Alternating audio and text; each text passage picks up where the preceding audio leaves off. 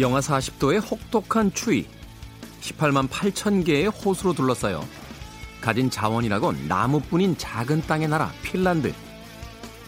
소련에 의지했던 나라의 경제는 91년 소련 붕괴와 함께 무너졌고요. 기업들이 연이은 부도로 실업률은 30%까지 치솟았습니다. 그렇게 벼랑 끝에 선 핀란드 국민들은 새로운 길을 선택하는데요. 좌우의 이념을 떠난 무지개 내각을 꾸리는 것. 그리고 자신들이 가진 유일한 자원인 사람을 키우는 튼튼한 무상 교육 제도를 만드는 것. 한편의 드라마 같은 유럽 어느 먼 나라의 이야기여야만 할까요? 김태훈의 시대음감 시작합니다.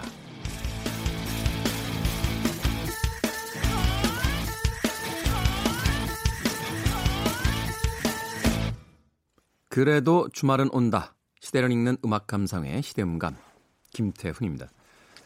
최근에 아, 뉴스가 하나 전해졌었죠. 어, 핀란드라고 하는 북유럽의 아주 작은 나라에서 34살에 세계 최연소 총리가 탄생을 했다 하는 뉴스가 있었습니다. 특히나 우리의 현실에서 관심을 끌었던 것은 여자 총리였어요. 그렇죠? 34살의 여자 총리에게 나라를 맡길 수 있다라는 건 그 나라가 가진 어떤 자신감 혹은 그 나라의 어떤 정치적인 성숙한 문화 이런 것들이 아닐까 하는 생각을 해봅니다. 아무려면 한 나라의 운명을 맡기는 총리 자리인데 옛다 하고 기분 삼아 주지는 않았을 거 아니에요? 그렇죠? 핀란드라는 나라를 생각을 해보면 어, 우리가 잘 사는 나라라는 이미지는 있는데 어, 핀란드라고 했을 때 막상 떠오르는 단어들은 그렇게 많지 않습니다. 한때는 이제 껌 광고에 나왔던 휘바 휘바 하는 그런 어, 용어가 생각이 나고 근데 사실 그렇다 할지라도 세계 정상급 복지를 갖추고 있는 이 나라에 대해서 우리가 알고 있는 것은 그렇게 많지 않았습니다. 어, 이 핀란드에서 좀 찾아보니까요. 어, 교육과 정치가 세계적인 수준에 올라 있다라는 평이 있었습니다. 경쟁이 없대요. 교육제도에. 대학원까지 국가가 무상으로 공부를 시켜준답니다. 사람들의 특징이 있죠. 어, 무상으로 시켜준다라고 그러면 또 흥미를 금방 잃습니다. 어, 누구나 할 수 있는 것이기 때문에. 그러다 보니까 오히려 공부를 정말 하고 싶어 하는 그리고 자신의 그 취향과 어떤 적성을 찾아내려고 하는 그런 어떤 움직임들이 더 있는 것은 아닌가 하는 생각이 들었습니다.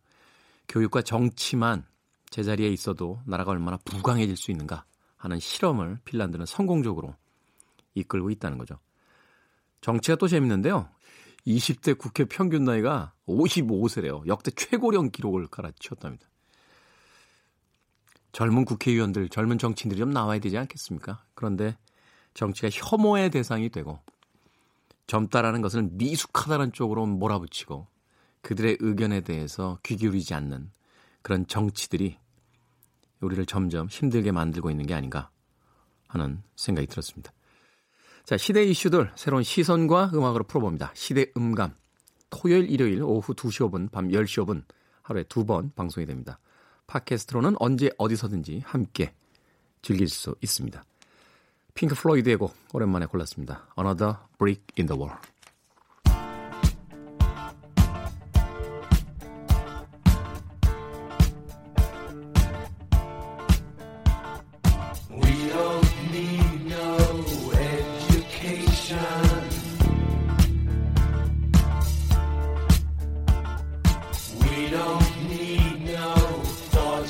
Roll.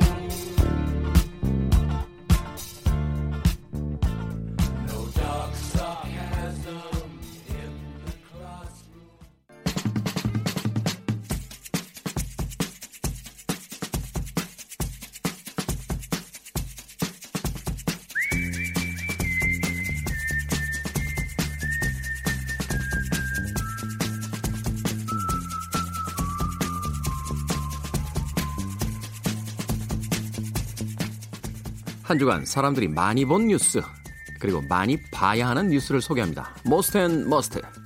KBS 저널리즘 토크쇼 제2의 팀장 김양순 기자 나오셨습니다. 안녕하세요. 네, 안녕하세요. 자, 참고로 지금 저희가 방송 녹음을 하고 있는 시점은 12월 13일 금요일입니다. 현재까지 나온 기사와 상황을 바탕으로 진행되는 점 양해 부탁드리겠습니다. 자, 한 주간 또 많은 뉴스들이 쏟아져 나왔죠.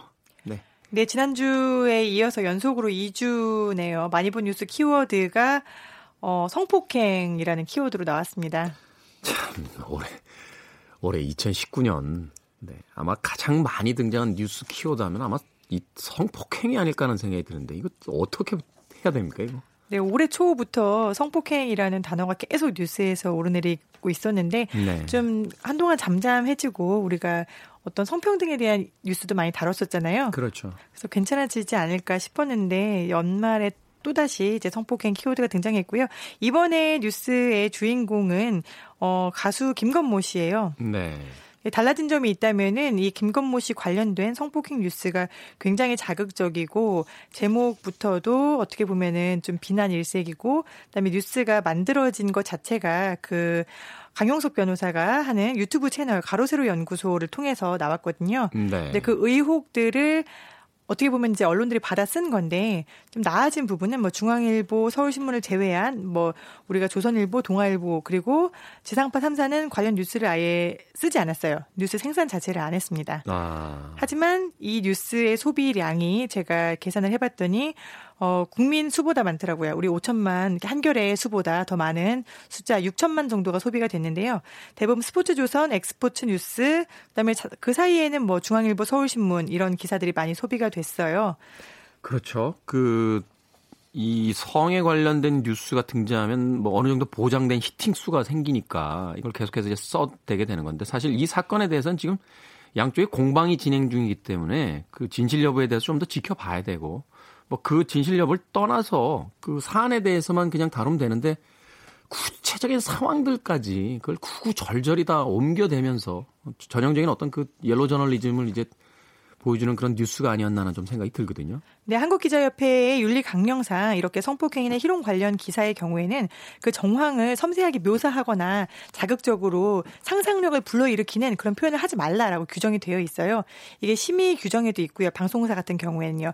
예능 티저 공개하듯이 유튜브에서 가로세로 연구소에서 어, 강용숙 변호사가 다음 편에 또 나옵니다. 피해자가 또 있어요. 이런 식으로 티저 공개를 하듯이 이야기와 의혹을 부풀리고 있는 행태도 굉장히 문제가 많은데 이런 부분에 대한 뭐 문제 제기나 문제 의식 없이 말씀하신 대로 어떤 성에 관한 것들은 상품성이 보장되어 있으니까 일정한 클릭 수를 유발할 수 있으니까 이런 생각을 가지고 언론에서 기사를 계속 양산하고 있는 모양새는 대단히 좋지 않아 보입니다.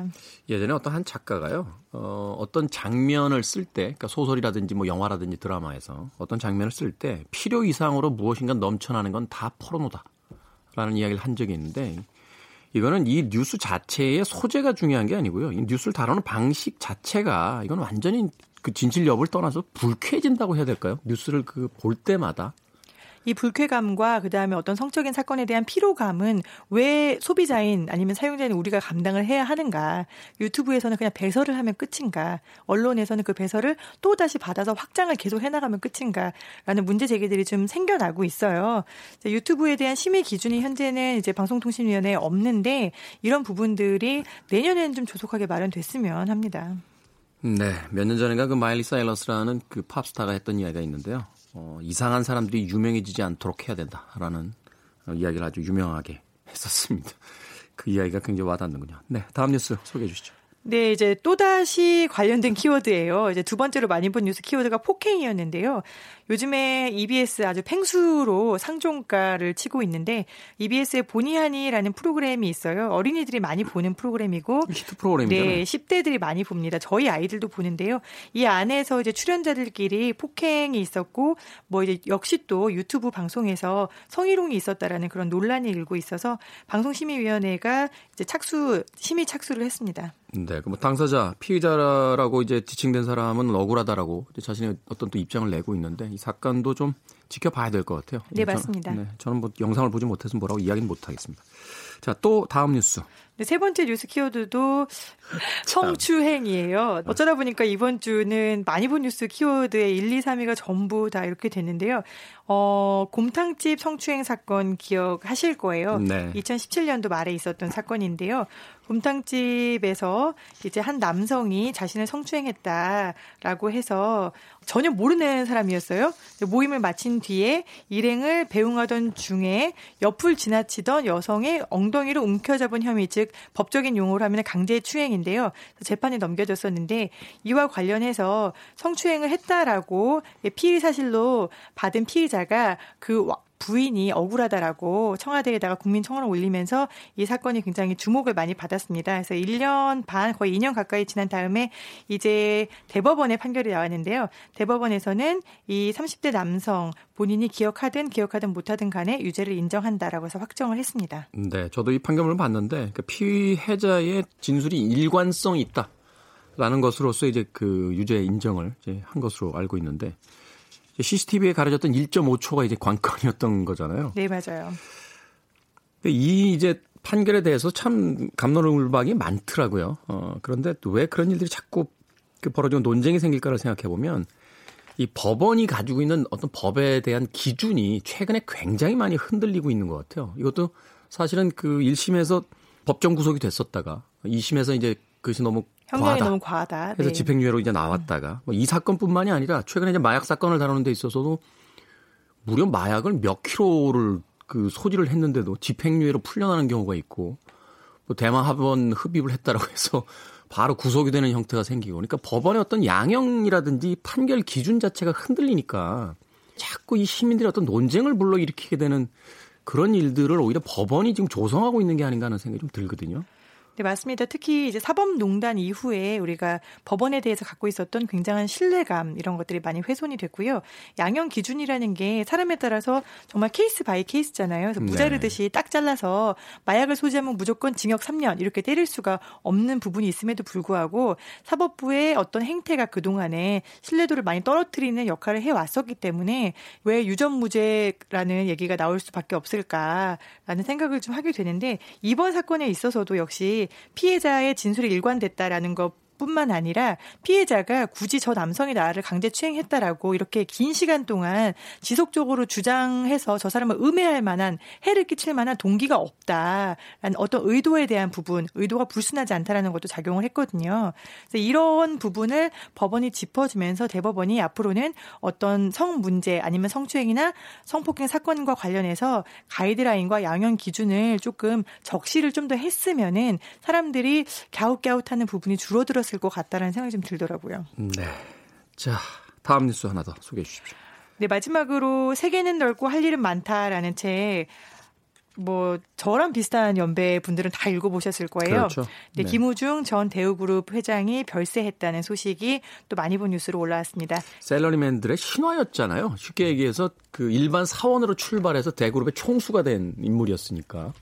네, 세계의 경영 신화라는 어떤 새로운 신화를 썼었고 대우 그룹이 IMF의 직격탄을 맞아서 이제 워크아웃 즉 구조조정 대상이 되기 전까지는 정말 어떻게 보면 셀러리맨의 신화였습니다. 향년 83세로 영면했고요. 그 현재 추징금이 상당히 많이 남아 있어서 네. 지금 논란이 되고는 있는데 본인이 했었던 업적에 대해서는 제대로 평가받아야 되는 게 맞고 하지만 잘못했던 부분에 대해서 좀 언론에서 약간 우상처럼 다루는 모습들도 있어서 그런 부분은 좀 약간 제끼고 보셨으면 좋겠다라는 생각도 듭니다. 네, 공과사에 대해서 좀그 냉정하게 좀 해야 되는데 어- 어떤 면에서 이제 죽음을 통해서 너무 관대해진 부분들도 있고 또 가려진 부분들도 있다라고 이야기를 해주시는 것 같습니다. 그렇죠. 이제 우상을 키우고 영웅을 만들어내는 시대에선 좀 음, 벗어나야 될 것 같아요. 우리 사회도 이제 성숙해졌기 때문에 과거에 어떤 그 개발 신화를 이룰 때에 어떤 사람을 좀 우상화시키고 막 영웅화했던 그런 것은 좀 벗어나서 좀 냉정하게 쳐다볼 필요가 있지 않나 하는 또 생각을 해봤습니다. 자, 여기까지가 한 주간의 most 뉴스였고요. 이제 저에게 꼭 전달해 주시고 싶은 must 뉴스 어떤 뉴스입니까? 근데 지난 한 주 정말 일이 많았거든요. 근데 우리가 이제 성폭행, 성희롱, 성추행 그리고 폭행 이런 뉴스들만 굉장히 많이 소비하시는 사이에 국회에서는 내년도 예산안이 통과가 됐고요. 네. 그다음에 선거법 개정안과 이제 공수처 법안이 담겨 있는 패스트트랙의 본회의 상정을 두고 또 힘겨루기를 하고 있습니다. 이런 뉴스가 있다라는 점들도 기억은 해 두시면 좋겠고요. 네, 간략하게만 뉴스 들었었는데 뭐 공수처 를 가지고 이제 뭐 협상 카드로 쓰겠다 뭐 이런 이야기도 나오고 있는데 사실 시민 입장에서 황당해요. 그렇죠? 공수처를 가지고 협상 카드로 쓸 거면은 우리가 지난 하반기 동안 왜 그렇게 싸웠을까? 그러니까요. 예, 뭐 법무부 장관까지 그 교체가 되는 뭐 그런 상황까지도 갔었는데 공수처를 협상 카드로 쓰겠다는 이야기를 하는 걸 이렇게 얼핏 듣고 나서 도대체 무슨 생각들인지 궁금해졌습니다. 네. 네, 아무튼 이번 주 must 뉴스는요. 돈 대신에 장난감 쿠폰을 줬다. 경북의 아. 영천에 있는 이주 노동자들 수억 원 임금 체불을 당했다라는 보도인데요. 평화 뉴스에서만 이 보도가 나왔습니다. 네, 내용을 좀 설명드리면요. 경북 영천시에 농장 파견 용역 업체를 운영하는 한국 사장이 있어요. 이제 농장이나 농촌일 같은 경우에는 굉장히 3D 우리가 기피하는 업종이다 보니까 이주 노동자들 즉 외국인 노동자들이 상당 부분 90% 이상 일자리를 채우고 있거든요. 네. 그런데 지난 2년간 이 파견 업체를 운영하는 사장님이 이주 노동자들에게 돈을 안 주고 무려 2년 동안 저는 장난감 쿠폰이라고 해가지고 장난감을 살 수 있는 쿠폰인 줄 알았어요. 그런데 장난감을 살 수 있는 쿠폰이 아니라 그냥 가짜 쿠폰. 본인이 만든 종이에다가 그냥 뭐 300만 원, 200만 원 이렇게 쓴 가짜 쿠폰. 제가 집에서 그냥 뭐 이제 종이 오려가지고 써서 쿠폰을 주는 식으로 그걸 월급이라고 준 거예요. 이거 저 임금체불뿐만이 아니라 화폐 위주 아닙니까 이거? 아, 네. 쿠폰이기 때문에 화폐가 아니기에 망정이죠. 화폐 모양으로 위조를 했으면 화폐 위조에도 해당이 됐을 텐데요. 네, 지금 50대 베트남 이주 노동자 부부 두 명이 이 사람을 임금체불로 대고 노동청에 고발을 했는데요. 지금 알려진 것만 이 두 명이고 이 파견 용역 업체에서 일했던 베트남인들, 필리핀인들 이런 사람들은 모두 다 황금색 종이 쿠폰을 임금으로 지급을 받았다고 해요. 이 쿠폰에는 뭐 만 원, 오만 원, 칠만 원, 십만 원 이렇게 일당에 적혀 있었던 거죠. 그다음에 거기에 사장의 휴대폰 번호와 그다음에 마늘이나 양파 막 이런 그림이 그려진 거예요. 그래서 일당으로 현금을 안 주고 일방적으로 갑자기 어느 날 쿠폰을 주기 시작했다는 겁니다. 겁니다. 그러면 그때 그걸 왜 받았냐라는 게 궁금하잖아요. 근데 그 전에는 이 사장이 파견 사장이 돈을 잘 줬다는 거예요. 그렇기 때문에 그동안 임금을 밀리지 않고 잘 줬기 때문에 설마 장난을 칠까라는 생각이 들어서 쿠폰을 받았고 이 쿠폰이 이제 한 500만 원 정도 쌓이니까 돈이 필요해진 이주 노동자들이 이제 이걸 현금으로 바꿔주세요라고 갔어요. 그때부터 문제가 벌어진 겁니다. 이 사장이 쿠폰은 쿠폰대로 가져갔어요. 받았어요. 어, 돈 줄게 하고 받아서 수첩에다가 A씨, B씨 쓴 다음에 정작 임금은 한 푼도 주지 않은 거죠. 그래서 이 두 부부, 즉 부부 두 명이 한 해 동안 1,200만 원의 쿠폰을 모았지만 1,200만 원 한 푼도 받지 못했어요. 참. 창의력이 참 대단하시네요. 어, 임금 체불하는 방식도 참 대단합니다. 어, 어떻게 이런 일들이 벌어지는지 이게 참 박항서 감독이 그렇게 열심히 한국 이미지 올려놨는데 이게 뭐 하는 짓인지 참 모르겠네요. 네, 실제로 이 부부는 현재 노동청에 제소를 하고 싸우고 있지만 나머지 베트남인들은 싸우다가 지쳐서 포기를 하고 돌아갔다고 합니다. 그래서 현재 그 시민, 시민 단체에서 조사한 사람이 어, 50명에서 100명 정도가 지난 2년 동안 임금 체불을 당했다라고 보고 있고요. 전체 체불액은 10억 원에 이를 것으로 추산을 하고 있는 상황이에요. 네. 세상에서 가장 그 치사하고 나쁜 짓이 이제 힘없고 어, 저항할 수 없는 사람들을 상대로 착취하고 강탈하는 것들인데 바로 그런 음, 뉴스가 아닌가 하는 생각이 듭니다.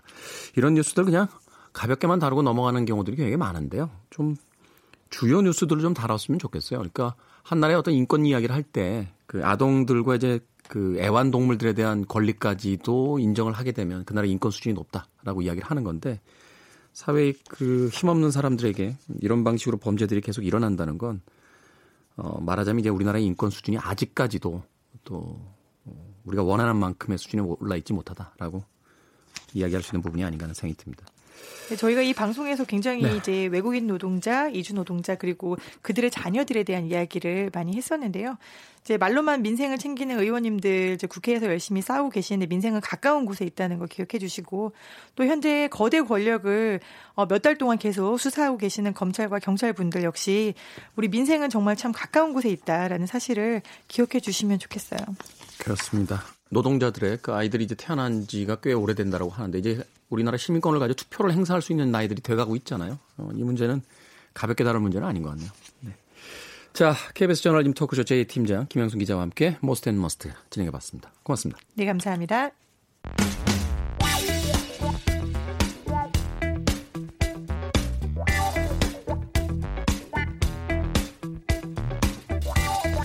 소설 걸리버 여행기를 쓴 영국의 풍자 작가이자 정치평론가 조나단 스위프트는요. 돈에 관해서 이런 말을 남겼습니다. 돈은 머리에 넣고 다녀라. 절대로 가슴에 품지 마라. 무슨 얘기인지 잘 모르겠습니다. 가슴은 차갑게, 머리는 뜨겁게 우리의 경제 감각을 자극시켜주는 시간, 돈의 감각.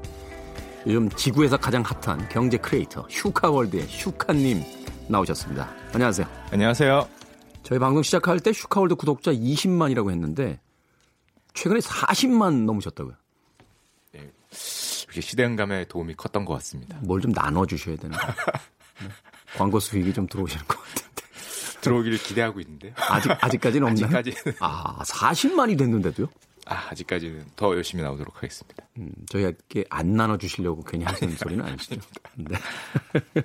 근데 팬들이 주로 휴카 형, 뭐 휴카 형님 이렇게 형이라고 부르더라고요. 아니, 제가 보통 이제 어느 분 지칭할 때 형이라는 표현을 많이 사용을 하거든요. 네. 누구 씨, 누구 님 하니까 좀 호칭이 너무 어려워 보이는 느낌이 있어서 아, 너무 좀 사무적인 예, 것 사무적인. 같고. 네. 좀 나이 많은 분들도 형, 형 그랬더니 그걸 좀 따라하시는 것 같습니다. 네. 알겠습니다. 우리 시대 귀 기울여야 할 경제 얘기, 돈의 감각, 슈카형 오늘 잘 부탁드려요. 예. 네. 자, 오늘 어떤 이야기입니까? 예, 오늘은 그 삼성전자와 그 비메모리 반도체 투자에 관련된 이야기를 드릴 건데요. 삼성전자와 비메모리 반도체 투자 이야기. 여기서 먼저 질문 하나 하겠습니다. 메모리는 뭐고 비메모리는 뭡니까? 뭐, 뭐 전문적인 용어긴 한데요. 뭐 메모리라 네. 그러면 쉽게 얘기하면은 뭐 컴퓨터로 치면은 당연히 기억 저장 뭐 보관할 수 있는 그런 우리가 공간. 우리가 소위 하드 뭐 이렇게 부르는 거. 그렇죠. 비슷합니다. 네. 비슷하게 저장할 수 있는 공간을 보통 메모리라 그러고요. 비메모리 반도체는 이제 로직 칩이라고 하는데 그러니까 뭐 흔히 컴퓨터로 치면 연산을 하는 곳, CPU의 느낌. 그러니까 우리가 어떤 자료를 이렇게 집어넣을 때 저장소는 메모리 그리고 그 저장돼 있는 거를 뭐 이렇게 운영하고 컴퓨터를 돌리고 이렇게 하는 프로그래밍이 돼 있는 거는 이제 CPU 비메모리. 뭐좀 쉽게 이야기하자면 그렇게 이야기할 수 있습니다. 어렵게 얘기하면 어떻게 됩니까? 어렵게 얘기하면 전문적인 저희가 들어가겠죠. 네, 그 정도만 일단 이해하고 진행하겠습니다. 자, 삼성전자의 영업이익이 그 올해 3분기에 어, 작년에 비해서 많이 감소했다. 뭐 이런 뉴스가 있었던데요. 네. 그 우- 올해 3분기에만의 문제는 아니고요. 네. 작년 대비해서 삼성전자 영업이익이 절반 이상 올해는 뭐 아직 4분기가 끝나진 않았지만 2019년이 감소될 걸로 예상을 하고 있습니다. 절반 이상이면은 엄청난 감소인데 작년에 호황이었던 겁니까? 올해 불황인 겁니까? 둘 다긴 한데요. 작년에는 정말 정말 돈을 삼성전자가 많이 벌었거든요. 네. 거의 60조를 벌었으니까 60조, 60조. 60조 육박하는 돈을 벌었으니까 정말 엄청나게 많이 벌었다고 할 수 있고요. 이제 올해 같은 경우는 이제 그게 좀 되돌아온 측면이 있습니다. 조금 되돌아온 측면이 있지만 좀 많이 되돌아와서 네. 그게 좀 걱정을 하고 있죠. 작년에 많이 팔았기 때문에 올해 좀 이제 판매량이 좀 떨어지는. 이 삼성전자가 주로 판매하는 것 중에 가장 규모가 큰게 이제 반도체지 않습니까? 네. 그 중에 대표적인 게 메모리 반도체. 우리나라 반도체 업체들은 메모리 반도체 강자들인데요. 네. 이 메모리 반도체의 특성이 그렇게 커다란 웨이브가 있습니다. 웨이브니까 말하면 예, 이제 예. 좀 흥망성쇠처럼 예, 예. 예, 팔릴 때 안 팔릴 때가 있다. 그게 흔히 super cycle 이렇게 얘기를 하는데요. 네. 이 메모리 반도체의 특징이 그 자체로 쓰이는 게 아니라 어떤 기계나 어떤 산업의 어떤 쌀과 같은 역할로 들어가지 않습니까? 그렇죠. 그 자체로 판매가 되는 게 아니라 말하자면 뭐 휴대폰이나 뭐 컴퓨터 이런 게 이제 많이 팔리면은 덩달아서 같이 팔리는 거고. 예, 그렇다 어. 보니까 어떤 기회가 확 뜰 때, 예를 들면 2010년대 초반에는 스마트폰의 시대가 쫙 올 때는 많이 팔리고, 네. 이 스마트폰의 시대가 조금 저물면은 또 좀 적게 팔리고, 신제품이 나와서 수요가 확 생기면 또 쫙 팔려 나가고. 예, 쫙 팔려나가고. 이제 신제품이 없는 약간 정체기로 들어가게 되면 또 떨어지고. 최근에 2016년, 17년, 18년에는 전 세계 클라우드 서비스 붐이 불면서 기업들이 서버 증설을 정말 많이 했습니다. 네. 서버 증설을 대규모로 하니까 서버 하면은 안에 들어가는 게 전부 다 뭐 메모리 반도체 칩이 안 들어갈 수가 없으니까 그렇죠. 뭐 초호황을 맞았죠. 초호황을 쫙 맞았다가 그래서 서버 증설이 어느 정도 마무리가 되면은 완공 정 완공 단계가 이제 되니까. 야, 다 되면은 또좀 줄고 어. 이렇게 슈퍼 사이클이라고 얘기를 하는데요. 큰 사이클을 보이게 됩니다. 그러네요. 이제 좀 이해가 되네요. 이게 왜그 그 호황과 불황이 있을까 이렇게 생각을 해보니까 그 연관 산업들이 어떻게 진행이 되느냐에 따라서 이제 호황일 수도 있고 불황일 수도 있다. 예. 근데 지금까지는 이제 메모리 칩에 어 반도체에 이제 강자였는데 이제 비메모리에 그 뛰어든다라는 이야기를 지금 해, 해 주시는 거잖아요. 예, 삼성전자도 그렇고 메모리 반도체 업체들 입장에서는 그럼 next 다음번 super cycle은 뭐냐 이거를 생각하지 않을 수가 없거든요. 네. 지금까지는 스마트폰으로 한번 좋았고 클라우드 같은 서버로 한번 좋았고 그럼 다음이 뭘까라고 생각해 보니 요즘에 흔히 얘기하는 게 AI, AI. 뭐 자율주행 뭐 이런 얘기를 하거든요. 그렇죠. 근데 잘 생각해 보니까 AI나 자율주행 모두 어떤 메모리 칩보다는 AI 반도체, 자율주행 반도체 이렇게 그 산업의 핵심 연산을 하는 반도체가 시장을 이끌어갈 거라는 생각이 저절로 듭니다. 그러네요. 어, 말하자면 이제 프로그래밍이 되어 있는 그 시스템이 필요하니까 그걸 사용할 수 있는 이제 중앙 처리 장치 그래서 비메모리 반도체 수요가 올라갈 거다. 그게 이제 핵심으로 지금 떠오르고 있는데요. 물론 지금도 비메모리 반도체 시장이 메모리 반도체 시장보다 훨씬 큽니다. 어, 거의 두 배 가까이 큰데요. 두 배 가까이 큰 시장에서 전혀 힘을 쓰지 못하고 있는데 그럼에도 메모리 시장이 좋았기 때문에 지금까지는 넘어갔는데 앞으로의 미래를 보니까 비메모리 반도체가 왠지 더 커질 것 같다. 음, 이게 그렇죠. 시장을 더 이끌 것 같다라는 생각을 하니까 이쪽에 투자를 안 할 수가 없는. 이제는 뭐 가전 제품들도 다 인공지능화 돼가는 상황들이고 또 인공지능을 통한 어떤 여러 가지 또 서비스들이 또 등장을 하고 있으니까 비메모리 시장은 이제 계속 개척되고 넓어지는 시장이다. 예. 어, 최근에 제가 그 한국기원 옆에 있는 그 카페에서 커피를 좀 배우고 있는데 그 프로 기사들이 와요. 원래 컴퓨터로 이렇게 뭘 인공지능으로 이제 바둑을 두는데 오 대단하더라고요. 그 이 수준 자체가 이제 예전에는 우리가 인공지능 그러면 뭐 이세돌 구단이나 이제 저 중국의 커지하고 이제 싸웠던 뭐 알파고 이렇게만 생각했는데 최근에는 웬만한 프로 기사들이 다 자기 컴퓨터에 인공지능들이 다 있더라고요. 예, 그래서 있습니다. 바둑이 선생님이 없어졌어요. 그리고 기풍이라는 게 없습니다. 선생님이 다 똑같으니까. 어, 그래서, 아, 이게 이제 인공지능이 우리 일상에서도 일반화되기 시작하는 시대가 이제 오기 시작하는구나 하는 생각을 했었었는데, 네. 바둑 기사분들은 인공지능을 한 두세 개 정도 컴퓨터에 그 작은 컴퓨터에 뭐 들고 다니는 게 그게 일상화 그러다 보니까 이런 특성이 있더라고요. 예전에는 대기사 정말 정말 잘하는 고수 앞에 가면은 심, 심신이 위축돼서 자기 실력을 발휘하지 못하는 경우가 많았는데 이제는 위축이 안 된다는 말은 들었습니다. 네. 내 컴퓨터에 있는 사람이 제일 잘 두는데 그렇죠. 바로 앞에 아무리 유명한 기사가 와도 네. 내 컴퓨터보다 못 두겠지 이런 마음으로 둬서 마음이 편해졌다. 최근에 이세돌 기사가 이제 은퇴 발표하면서 그 18일, 19일, 21일 이렇게 세 번 이제 은퇴 대국을 AI랑 예. 두점 깔고 이제 둔다라고 하는데 어, 그 이세돌 기사의 어떤 은퇴에 변해서 그 이야기를 하더라고요. 도저히 이길 수 없는 상대가 있다는 게 나를 절망시켰다. 아, 네. 그 3국의 시합 중에서 2국을 여러분들이 좀 봐주시면 좋을 것 같아요. 제가 해설하거든요. 자, 비메모리 이야기로 그러시군요. 비메모리 이야기로 다시 돌아오겠습니다. 자, 삼성전자의 이 비메모리 투자, 아, 반도체 투자 어디까지 와 있습니까? 지금 뭐 삼성전자가 발표하면은 앞으로 12년간 133조 원을 비메모리 반도체에 투자하겠다 이렇게 발표했는데요. 삼성은 메모리 반도체에서는 세계 1위지만 이제 비메모리 반도체에서는 뭐 10위 내에 들어가지 못합니다. 비메모리 음. 반도체의 세계적인 강자라 그러면은 뭐 인텔, 우리가 흔히 아는 뭐 퀄컴 뭐 이런 회사들이 있는데요. 미국 회사들이 거의 60% 이상을 이제 차지하고 있죠. 음, 그렇군요. 어. 이 삼성의 비메모리 도전에 대해서 전망은 좀 나오고 있나요? 어느 정도 이제 승산이 있다. 뭐 삼성이 하면은 뭐 금방 정상급에 갈 거다. 아니면 좀 무모하다. 뭐, 뭐 이런 이야기도 있나요? 삼성은 사실 비메모리 반도체에서도 강한 분야들이 여러 개 여러 곳이 있습니다. 예를 들면은 파운드리 대표적인 비메모리 반도체 분야로 속하는데요. foundry가 뭡니까? foundry라고 하면은 어, 우리가 흔히 어디서 설계를 해, 해와서 만들어 달라고 제작 주문이 들어오면은 반도체를 생산 만들어 주는 업체입니다.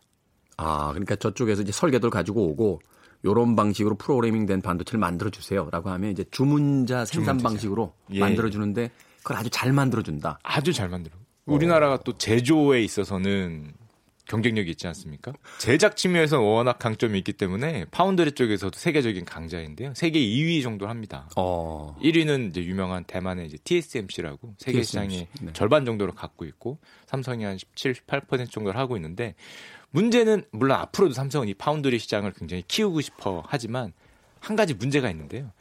이게 경쟁자의 설계도를 받아서 만들어주는 거지 않습니까? 삼성 입장에서는. 그렇죠. 이제 그러다 보니까 주문하는 입장에서 예를 들면 애플이 주문한다 그랬을 때 과연 삼성의 내 핵심 반도체 제작을 맡길 것이냐 맡길 것이냐 아니면은 핸드폰이나 스마트폰 같은 걸 제작 안 하는 정말 단순 제작 업체인 대만 TSMC 같은 곳에 맡길 것이냐 이렇게 봤을 때 경쟁자한테 맡기기는 음. 조금 기술이 정말 좋다면은 모르겠죠. 비슷할 경우에는 상당히 어려운 면이 있는 게 사실입니다. 그러니까 경쟁을 하고 투자를 하려면 아예 월등히 앞서가지 않는 이상은 동등한 수준, 수준에서의 경쟁을 할 때는 수주에 좀 쉽지 않은 난관이 있다. 난관이 있죠. 아. 파운드리 쪽에서는 이제 고객과 경쟁하지 않는다. 뭐 이런 불문율 같은 게 있는데 삼성은 대표적인 플레이어다 보니까 대표적으로 경쟁 고객과 경쟁하는 회사가 돼서 물론 그럼에도 불구하고 이쪽에 많은 자금을 투자해서 TSMC를 따라가겠다라는 계획을 세우고 있긴 합니다. 네. 자, 그럼 우리는 이제 어디 투자를 하면 됩니까? 뭐, 뭘 사면 됩니까? 사실 삼성전자는 가장 눈앞에서 비메모리를 가장 먼저 따라가겠다고 얘기하는 그 종목 분야가 한 분야가 있습니다. 네. 그게 우리가 흔히 카메라 뒤, 그러니까 스마트폰 뒤에 달려 있는 카메라에 들어가는 이미지 센서거든요. 이미지 센서. 네. 최근에 이 그 휴대폰 카메라가 너무 좋아져서 일반적인 디카 시장이 완전히 뭐 괴멸 상태다라는 이야기까지 나오더라고요. 스마트폰이 등장을 하면서 우리가 흔히 똑딱이라고 불리는 그렇죠. mirrorless라고 하는 소위 이제 예, 네, 똑딱이 조그만. 중에서도 point and shot이라고 바로 바로 찍는 예전에 말하는 디카. 네. 정말 간단한 compact 디카들이 사실상 시장이 뭐 사멸됐다라고 저도 표현을 해야겠죠. 카메라 몇 대 있는데 그 중에 소위 이제 똑딱이라 불리는 카메라 한 두 대 있거든요. 지난 한 1, 2년 동안 꺼낸 적이 없어요. 예, 쓸, 쓸 별로, 그러니까 아예 차라리 DSLR 큰 걸 가지고 써야 되는 이제 사진 촬영이 있는 반면에 작은 카메라용이 이제 휴대성이 간편하기 때문에 썼던 건데 굳이 어디 여행 갈 때 손이 안 가게 되더라고요. 그쵸. 똑딱이 같은 카메라는 뭐 완전히 스마트폰에 밀렸다고 보시면 되고요. 오히려 하이엔드 카메라들은 뭐 DSLR이라든지 네. full-frame mirrorless 같은 거는 그나마 명맥은 이어가고 있습니다. 조금 더 잘 나온다. 우리가 음, 조금 더 음. 좋은 시장이다. 아니면 아예 하이엔드. 우리가 흔히 라이카라고 라이카 뭐 저 또 있죠. 뭐 핫셀블러드 이런 예, 뭐 그런 네. 아예 high-end로 가거나 이렇게 시장이 완전히 극명하게 나뉘었는데요. 근데 잘 생각해 보면은 이 디지털 카메라라는 게 아날로그로 들어온 빛을 디지털 신호로 바꿔주는 그 가운데 있는 센서가 핵심 부품이었습니다. 그렇죠. 근데 이 센서가 반도체거든요. 그래 필름이 이제 반도체로 바뀐 필름이 거죠. 반도체로 바뀐 어. 거죠. 요 바꿔주는 센서가 예를 들면 대표적으로 요 이미지 센서, 빈메모리 반도체 이미지 센서의 세계 시장의 또한 절반 정도를 차지하고 있는 게 소니입니다. 음. 그럼 소니가 어떻게 여기서 이렇게 소니가 가전에서 다 망한 것 같고 반도체 쪽에 힘을 못 쓸 것 같은데 어떻게 커질 수 있었냐? 카메라. 카메라죠. 소니가 예전에는 사실은 DSLR 시장의 도전자 입장이었거든요. 네. 근데 DSLR DSLR 시장은 그때만 해도 캐논, 뭐 니콘 이런 일본 기업들이 경쟁이었는데 네. 경쟁이 너무 세다 보니까 미러리스 카메라라고 DSLR에서 이제 그 가운데 mirror 거울을 뺀 그런 어떤 반도체가 이미지 센서가 중요한 역할을 하는 미러리스 카메라 시장을 나름 개척을 하고 그 시장이 1등이 됐는데 스마트폰이 처음 나올 때만 해도 이쪽 시장이 다 망할 줄 알았어요, 사람들이. 네. 와, 스마트폰 카메라가 너희들 다 대체할 건데, 너희들 그 뭐 되겠니? 뭐 DSLR도 다 없어지고 하지 않겠니라고 생각을 했는데, 그 시장이 죽어가는 건 맞는데, 문제는 그 안에 있던 반도체 기술은 시대가 바뀌니까 더 높게 평가를 받는 겁니다. 어, 예전엔 카메라 전체를 팔아야 됐지만, 이제 반도체만 팔아도 되는 시대가 된 거군요. 생각을 해보니까 스마트폰 뒤에 들어가는 것도 같은 이미지 반도체 센서거든요. 그렇죠. 원리상 똑같겠죠? 원리는 똑같고. 네. 게다가 예전에 스마트폰 뒤에다가 카메라가 하나 달았는데 요즘에는 세 개씩 달지 않습니까 카메라가? 아그 유명한 인덕션 인덕션 디자인 세 개씩 달고 뭐 네 개짜리도 나온다고 하고. 네.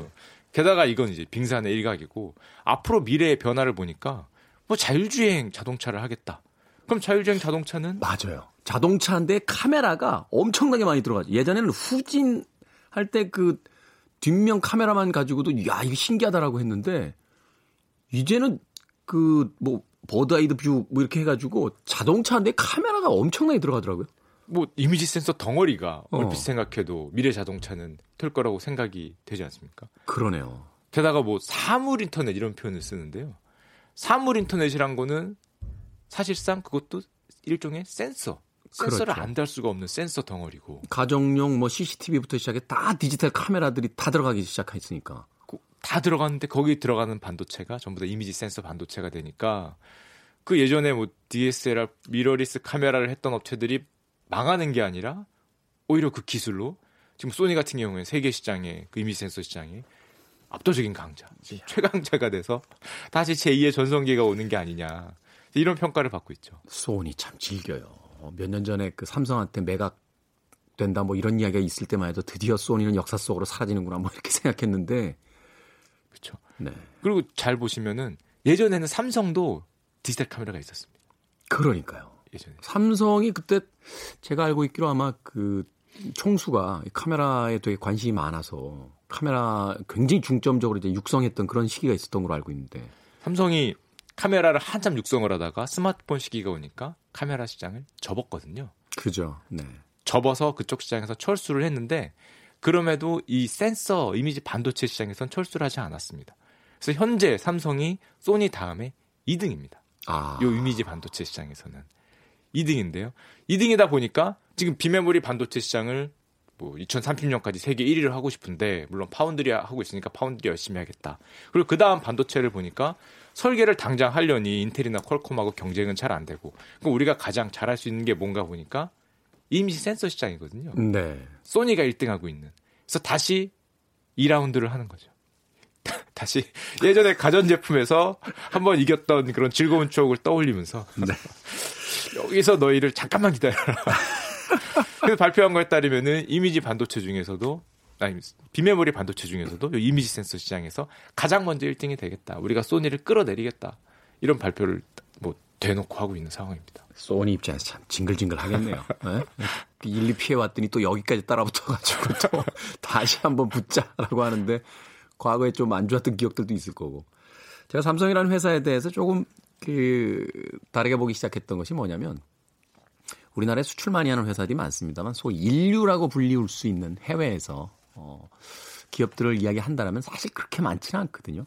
그런 의미에서 그 예전에 좀 이렇게 좋은 리조트 같은 데 가면 방에 있는 TV가 다 소니 아닌 파나소닉이었어요. 예, 그랬었죠. 근데 최근에 아마 해외 여행 가신 분들은 아시겠습니다만 다 삼성이 그러면서 아 이제 한국 기업이 참 대단한 역할들을 하고 있구나 하는 생각을 했던 적이 있는데 아, 그 소위 이야기해서 이제 비메모리 그 시장에서 이제 이미지 센서 시장까지도 세계 1위로 가겠다 라고 지금 어, 말하자면 이제 투자를 하고 있다. 지금 뭐 사실상 선전포고를 한 셈이고요. 뭐 삼성 얘기만 드렸지만은 우리나라 말머리 반도체 또 대표적인 강자 하이닉스도 하이닉스 안 따라갈 수 없죠. 그렇죠. 다른 업체들이 다 저렇게 하고 있으니까 역시 이제 비메모리 반도체를 투자를 안 할 수가 없고 하이닉스도 마찬가지로 제일 처음 먼저 접근하는 거는 이 이미지 센서 시장으로 먼저 시작을 하겠다. 그래서 특정 브랜드도 지금 내고 있고요. 네. 어, 연구소도 세우고 있고 이쪽 시장이 가장 눈앞에서 가장 핫한 시장이 되고 있습니다. 네. 올 초만 해도 이 하이닉스와 삼성 그 일본의 수출 규제 때문에 어, 좀 위기 아니냐라는 이야기를 했는데 위기가 아니라 뭐 잘 극복하고 이제 뭐 그런 이야기 나오는 거에 대해서 그냥 우, 우, 이렇게 슬쩍 웃고 넘어가는 정도의 수준까지 그 온 것 같아요. 지금 나오는 거 보면은 뭐 일본의 영향보다는 그 반도체 사이클, 반도체 사이클이 올라갔다 내려갔다 하는 이런 슈퍼 사이클에 대해서만 관심이 뭐 온통 가 있는 것 같고요. 네. 지금 아까 말씀드렸듯이 AI나 자율주행 같은 경우는 좀 먼 미래를 보이지 않습니까? 당장 뭐 내일부터 자율주행이 될 것 같지는 않으니까 근데 최근에 그게 이제 현실화되는 것 같아요. 그 제가 아는 분들도 그 자율주행하는 사진을 올리더라고 SNS에. 네. 변화라는 게 사실은 이게 뭐 좀 걸릴 거다라고 하는데 어느 날 고개 돌려보면 뒤에 바짝 붙어 있잖아요. 그렇죠. 네. 아, 근데 개인적으로는 좀 좀 위험해 보이더라고요. 그러니까 제가 이제 궁금한 건 뭐 슈카 형하고 이야기할 건 아닙니다만 이 자율주행차가 사고가 났을 때 네. 이게 운전사의 과실인지 자동차 회사의 과실인지에 대해서 법적 규, 근거가 좀 생겨야 되는 시기가 아닌가. 아, 우리 사회적 굳이 뭐 법적뿐만 아니라 이런 저런 문제들이 많이 생길 것 같은데요. 그렇죠. 두 명이 앉아 있으면 누가 운전자야? 그렇죠. 운전대가 사라지는 시기가 운전대가 될 수도 있고. 그리고 이제 사람이 없이 차만 왔다 갔다 하는 경우도 생긴다는 거 아니에요. 그렇죠. 내가 말하자면 집에다 차를 놔두고 회사에 왔는데 아, 저녁에 차 타고 가야겠다라고 하면 차가 혼자 온다는 거 아니에요. 올 수 있죠. 그러니까 왜 여기까지 얘기가 또 갔는지 모르겠습니다. 아무튼 휴카 형 뭘 사야 됩니까? 자, 다음 비메모리 반도체 삼성과 소니에 대한 이야기까지 했는데 이 관련 주식 같은 것들이 좀 있나요? 아, 예, 우리나라 같은 경우는 이제 대표적인 메모리 반도체 시장뿐만 아니라 반도체 시장에서는 사실 연관 기업들이 상당히 많습니다. 네. 상당히 많고요. 사실은 우리나라가 우리나라에서 대표적인 미래 산업들에 잘 적응을 했던 기업들이 잘 없었습니다. 2010년도 이후로는 제조업 시대가 가고 소프트웨어 시대가 소프트웨어 시대가 많이 올리면서 전 세계 IT 기업들이 굉장히 주가가 올랐거든요. 뭐 네. 대표적으로 뭐 아마존이라든지 뭐 구글이라든지 이런 추세를 따라갔던 기업이 우리나라에서는 안타깝게 잘 없었는데 그나마 따라갔던 게 뭐 삼성 같은데 스마트폰이나 그나마 제조업체로 많이 따라갔던 시장이었는데 뭐 이번에 만약에 AI나 자율주행에 정말 next 물결이 온다. 올지 안 올지 미정이긴 하죠. 잘 생각하시면서 이야기해 주셔야 돼요. 또 급한 분들 저희가 이야기도 안 했는데 바로 또 뭐 사러 가시는 분이 있다, 있단 말이에요. 만약 이게 온다라고 생각하시면은 지금까지는 이런 성장을 할 수 있는 성장주의 시대가 쭉 계속 온다라고 뭐 전문가들은 얘기를 하고 있고요. 이게 만약에 늦춰진다. 이제 그러면은 조금 다른 얘기긴 하지만 이제 저평가됐던 주가들이 이제 올라오잖아요. 이거 가치주의 시대가 온다. 이런 얘기를 많이 하고 있습니다. 그래서 굳이 뭐 주식을 고르시자면은 과연 이런 미래 물결이 내 눈앞에서 바로 펼쳐질까? 2020년, 2021년이 되면은 2, 3년 내로 많은 변화가 올까? 아니면 아니야. 한 5년, 10년 걸릴 것 같아. 이 두 개를 어느 쪽을 stance를 잡으실지가 아마 투자에서 방향을 많이 정하시지 않을까 네. 생각하고 있습니다. 이런 상황일 때는 관련 법규를 찾아보는 게 제일 그 정확하더라고요. 그러니까 몇 년까지 자율주행차 뭐 이 법안이 만들어진다든지 혹은 뭐 가솔린 엔진이나 디젤 엔진 같은 화석 연료 몇 년부터 금지시킨다 뭐 이런 그 국가별이라든지 그 지역별 어떤 법률을 찾아보면 그때까지는 될 테니까 그런 정도의 좀 예측을 해볼 수 있지 않을까 하는 생각이 듭니다만 이게 또 우리들 예측대로 안 되는 게요. 음, 얼마 전에 뉴스 보니까 그 LP 판매량이 다시 CD 판매량을 눌렀다는 거예요. LP 판매량이요. 네. LP 플레이어가 집에 있으신 분들이 최근에 이 젊은. 층의 어떤 그 소비 트렌드 중에 하나가요. LP를 그냥 삽니다. 집에 플레이어가 없는데 음악은 디지털로 듣고 아, LP 자체가 일종의 수집품이 되기도 하고요. 그러니까 이 젊은 세대들에게는 이제 뉴트로라고 하는데 신기하다는 거예요. 이게 그 어떤 디지털 기기에서 음악이 나오는 게 아니라 아주 투박한 원반을 바늘 위에다 올려놨는데 이게 뱅글뱅글 돌면서 소리가 나니까 이게 우리 같은 사람들에게는 그냥 옛날 거 이렇게 생각을 했는데 요새 젊은이들에겐 이게 뭐예요? 라고 하는 호기심으로 이제 그 물건들을 사게 되는 경우가 많더라고요. 그리고 또 그 과거의 어떤 아날로그적 감수성을 좀 좋아하는 그 해외 팬들이 여전- 여전히 존재하고 있어서 그 CD는 사실 이제 그 디지털 음원과 LP 사이에서 사멸돼 가고 있고 어. 애매한 이제 매체가 된 거죠. 그리고 이제 LP가 오히려 CD 판매량을 누르고 있다라고 하니까 단지 미래 예측이 이제 발전 방향으로만 가는 게 아니라는 것도 한 번쯤 우리가 좀 생각을 해봐야 되는 게 아닌가 또. 저 개인적으로는 집에 심지어 CD 플레이어도 이제 없는 상황이 됐거든요. 그렇죠. 뭐 몇 년 전만 해도 CD 플레이어는 당연히 있었는데 음악을 그걸로 안 듣다 보니까 CD 플레이어도 뭐 없어진 상황에서 CD나 LP나 저 같아도 LP를 택할 것 같아요. 그렇죠. 저는 망했어요. 저는 CD 시대로 들어갔을 때 음, 이제 CD의 시대다. 그래서 가지고 있던 LP 다 쳐버리고 CD로 다 모아놨는데 어, 방 하나 가득 있거든요. 어, 아무도 안 사간다고 하더라고요. 중고로. 그래서 아, 망했구나 하는 생각을 하고 있습니다. 아무튼 이처럼 세상의 변화라는 게 단순한 예측만으로 맞출 수 없다는 걸 증명하고 있는 게 아닌가 하는 생각이 들었습니다. 자, 경제 전문가 아, 휴카와 함께 오늘 돈의 감각, 삼성전자 비메모리 반도체 투자 이야기와 스마트폰, 디지털 카메라 시장의 어떤 몰락에 대한 이야기까지 나눠봤습니다. 휴카님은 내일 다시 예, 나오시죠? 네, 내일 다시 나와서 더욱더 재밌는 얘기를 해보도록 하겠습니다. 네. 내일 뵙겠습니다. 휴카 형. 감사합니다. 자, 카메라 이야기 하다 보니까 이 곡 떠올랐습니다. 제이 갈스 밴드의 Freeze Frame이라는 곡 들으면서 저도 마감하겠습니다. 지금까지 시대음감의 김태훈이었습니다. 고맙습니다.